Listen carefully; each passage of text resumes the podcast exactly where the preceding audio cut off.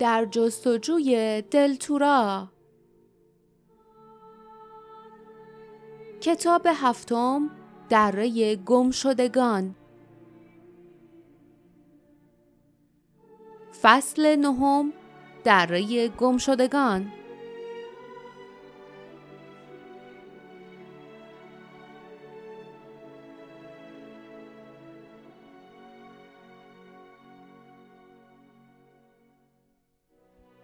مه قلیز و اندوه باری آرام آرام در ته دره خزید و سپس نوک درختان را پوشاند با حرکت آهسته پیکرهایی که به خوبی دیده نمی شدند و به اعماق درختزار راه باز می کردند درختان تکان می خوردند. بوی ضعیف و گرم و مرتوب چمن و چوبهای پوسیده و حیات موجود در قلب درختزار همچون انعکاسی از مه بر چهره دوستان می‌خورد. جاسمین عصبی بود. فیلی توی گوشش جیر جیر می کرد. کری پس از آنکه با دلخوری کمی قارقار کرد بی حرکت روی دست جاسمین نشست. جاسمین آهسته گفت فیلی و کری از این دره خوششون نمیاد. باردا با سردی گفت نمی‌تونم بگم منم خیلی از اینجا خوشم اومده. جاسمین قوز کرد و لرزید. بعد بدون هیچ حرف دیگری رویش را برگرداند و به طرف بزرگترین درخت رفت که بر لبه صخره بود. لیف و باردا با تعجب دیدند که او فیلی را از روی شانهش برداشت و روی بالاترین شاخه‌ای که دستش می رسید گذاشت. کری دور فیلی پرواز کرد. جاسمین گفت می‌دونم که می‌تونید مراقب همدیگه باشید. مواظب خودتون باشین. برگشت و بدون آنکه به عقب نگاه کند به طرف لیف و باردا به راه افتاد. با سردی با نگاه پرسشگر آن دو روبرو شد و گفت بهتون که گفتم کری و فیلی از دره گم شدگان خوششون نمیاد. نمی‌تونن برن اونجا. لیف با عصبانیت گفت چرا؟ و به محلی نگاه کرد که کری و فیلی روی شاخه درخت نشسته و غم زده به جاسمین زل زده بودند. جاسمین شانههایش را بالا انداخت و به سادگی گفت اگه اونا برن دره میمیرن. دره جای مناسبی واسه اونا نیست یا برای هر موجود دیگه ای مه اونا رو می‌کشه. پشت لیف به لرزه افتاد و فوری پرسید ما رو چی؟ جاسمین گفت مردم اون پایین هستن. سایه هاشون رو توی مه دیدم. اگه اونا می‌تونن زنده بمونن پس ما هم می‌تونیم. میریم پایین. به جایی که مه شروع میشه. بعد تصمیم می‌گیریم که چیکار کنیم. فوری چرخید. به طرف فیلی و کری دست تکان داد و دوباره برگشت و کلاهش را محکم روی گوشهایش کشید و به طرف لبه صخره رفت. لیف و باردا به دنبال او رفتند. زمین زیر پایشان پرشیب و خطرناک و پر از سنگهای لیز و لغزنده بود. آنها که گاه سر میخوردند و گاه راه می‌رفتند و همیشه در خطر سقوط بودند پایین و پایین تر رفتند. بعد از چند دقیقه لیف اصلا حس نمی کرد که به اراده خود راه می رود. سنگ های لغزنده و شیب تند سرازیری او را پایین می بردند. از لبه صخره ته دره خیلی دور به نظر می آمد و حالا هر لحظه نزدیکتر می شد. یک بار برگشت و عقب را نگاه کرد. نوک صخره بالای سرشان سر به فلک کشیده بود. ارتفاعی باور نکردنی و مسافتی باور نکردنی. باور کردنی نبود که او و دوستانش تا چند دقیقه پیش آنجا ایستاده بودند. باور کردنی نبود که آنها تصمیم گرفته بودند پایین بیایند. در صورتی که می توانستند همانجا بمانند یا حتی برگردند و از دره دور شوند. اما حالا دیگر حق انتخابی نبود. هرچه به مه خزنده نزدیکتر می شدند بیشتر به نظر می آمد که مه آنها را به طرف خود می کشد. شیب تپه هم تندتر می شد. برای ایستادن باید نیروی بیشتری به کار می بردن تا برای حرکت کردن. همسفران برای حمایت از یکدیگر دستهای هم را گرفته بودند اما نمی توانستند کمک چندانی به هم بکنند و قبل از آنکه متوجه شوند مه آنها را در بر گرفت. گویی به استقبالشان آمده بود تا با انگشتان گرم و مرتوبش چهرهشان را نوازش کند و پرده ای از غبار مقابل چشمانشان بکشد.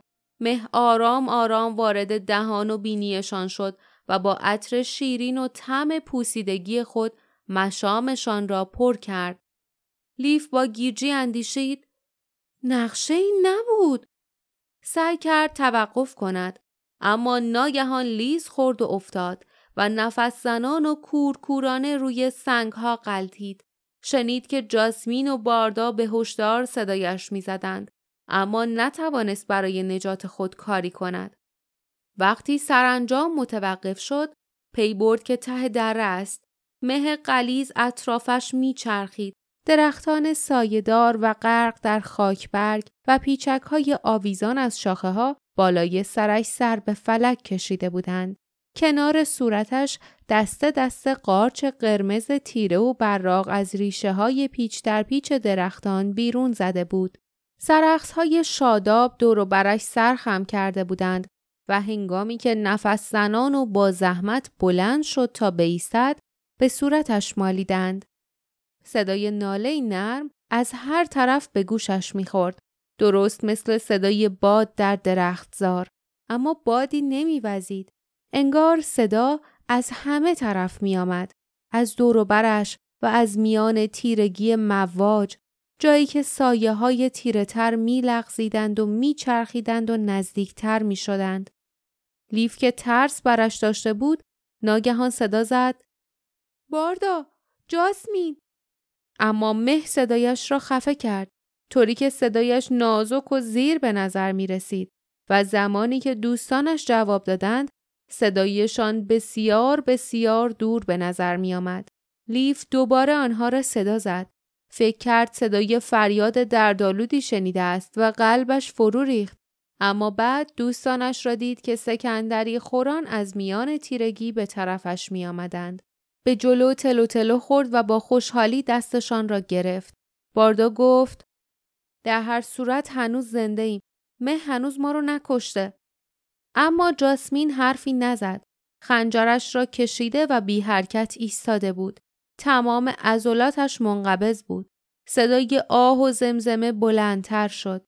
مه اطرافشان چرخید و به هوا برخاست و سایه های تیره نزدیک شدند. جاسمین با تهدید خنجرش را بالا برد و گفت برید عقب. انگار سایه ها دوچار تردید شدند. اما فقط برای چند لحظه بعد دوباره به جلو فشار آوردند و حالا لیف می توانست ببیند که آنها آدم بودند. گروهی مرد، زن و کودک که از همه طرف از میان مه پیش می آمدند. چهرهشان به نظر دوستانه بود. در واقع هنگامی که جلوتر آمدند چهره رنگ پریدهشان سرشار از شور و اشتیاق بود. آنها دستهای بلند و باریکشان را به طرف همسفران دراز کردند. انگشتانشان خاکستری کمرنگ بود و کم و بیش شفاف. لباسهایشان که در اطرافشان تکان می‌خورد و موهایشان که صاف و لخت از پشتشان آویزان بود نیز همینطور بود. تعجبی نداشت که بخشی از مه به نظر می رسیدند. هنگام حرکت زمزمه می کردند. آهنگ صدایشان همچون صدای خشخش برگ ها در باد بود. اما لیف نمی توانست از حرفای آنها چیزی بفهمد. با این حال احساس خطر نمی کرد. حتی وقتی خیلی نزدیک شدند و اولین نفرشان با انگشتانی که به نظر لیف همچون بالهای شبپره خشک و سبک بود صورتش را لمس کرد اصلا نترسید. فقط احساس اکراه و بیزاری به او دست داد و همچنان افراد بیشتر و بیشتری آمدند. اعضای بدنشان چیزی نبود جز پوست و استخوان که لباسهای پاره و بیرنگی آنها را پوشانده بود. هنگامی که به جلو فشار می آوردند، انگار پیکرشان روی هم می افتاد و با هم مخلوط می شد. هر دستی بالای ده ها دست دیگر حرکت می کرد. لمس می کرد. نوازش می کرد. باردا و لیف ساکت و محکم بر جا ایستاده بودند. اما جاسمین می لرزید. دهانش ثابت و بی حرکت و چشمانش بسته بود. آهسته گفت نمی‌تونم این وضع تحمل کنم. اینا کیان؟ چه بلایی سرشون اومده؟ خنجر در دستش شل شده بود. هیچ حرکتی نکرد تا از آن استفاده کند. نمی توانست چنین کاری بکند. از ظاهر آن جمع پیدا بود که آدمهای بی خطر و به شدت نیازمندی هستند. جنبشی میان جمعیت در گرفت. همچون مزرعی پر از علفهای بلند که دست خوش باد شود به این سو و آن سو تکان خوردند و لرزیدند. آنگاه آن مردم که چشمان خاکستری رنگشان سرشار از حسرتی ناامیدانه بود دستهای لرزانشان را پس کشیدند و زمزمه کنان در میان مه عقب رفتند. ترس در هوا موج می‌زد. لیف آن را احساس می کرد و کم و بیش آن را استشمام می کرد. سپس منشأ آن را دید. سایه‌ای تیره و بلند با دو نقطه نورانی قرمز که همچون زغالی سوزان می درخشید از میان مه به طرفشان می آمد. لیف سعی کرد دست به شمشیر ببرد اما دستش حرکت نمی کرد. سعی کرد عقب برود اما پاهایش از او اطاعت نمی کردند. با یک نظر به باردا و جاسمین فهمید که آنها هم زیر نفوذ همان افسون هستند. کم کم شکل و اندام سایه مشخص تر شد. حالا لیف می‌دید که آن دو زغال سرخ چشم بودند. چشمانی سوزان در چهره از ریخت افتاده مردی ریشو و قد بلند که لباسی تیره و بلند به تن داشت. مرد در هر دست تنابی کلفت و خاکستری رنگ داشت. تنابها پشت سرش درون مه کشیده شده بودند. انگار به جایی وصل بودند. اما مرد هیچ توجهی به آنها نداشت. چشمان سوزانش بر لیف، باردا و جاسمین دوخته شده بود. آنها سعی کردند خود را از این افسون رها کنند. لبهای نازک مرد به لبخندی بدخواهانه باز شد. با صدای خورخورمانندی گفت انرژیتون رو هدر ندین. تا وقتی من اراده نکنم شما کاری نمی‌تونید بکنید. به موقعش می‌فهمید. به دره من خوش اومدین. مدت های زیادیه که افتخار دیدن بازدید کننده ای رو نداشتم. حالا از محبت دیدار چهار نفر برخوردار شدم.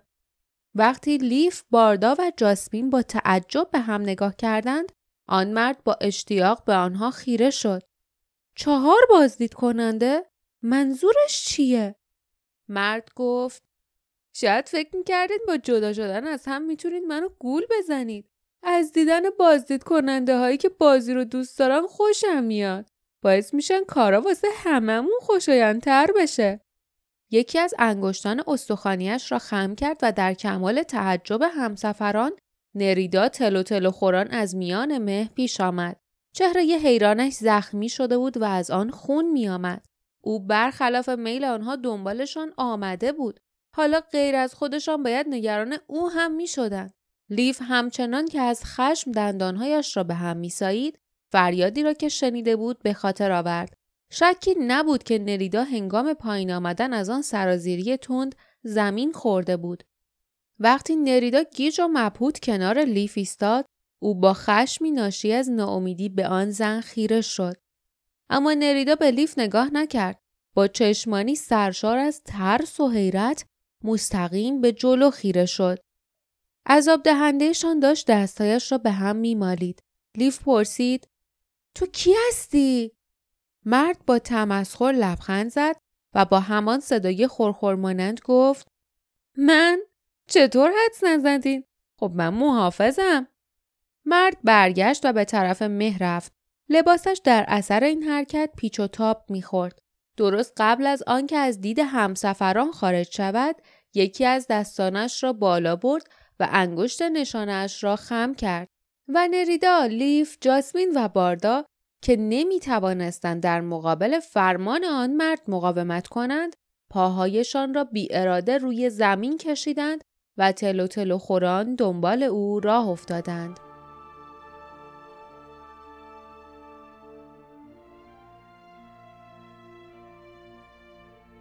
پایان فصل نهم.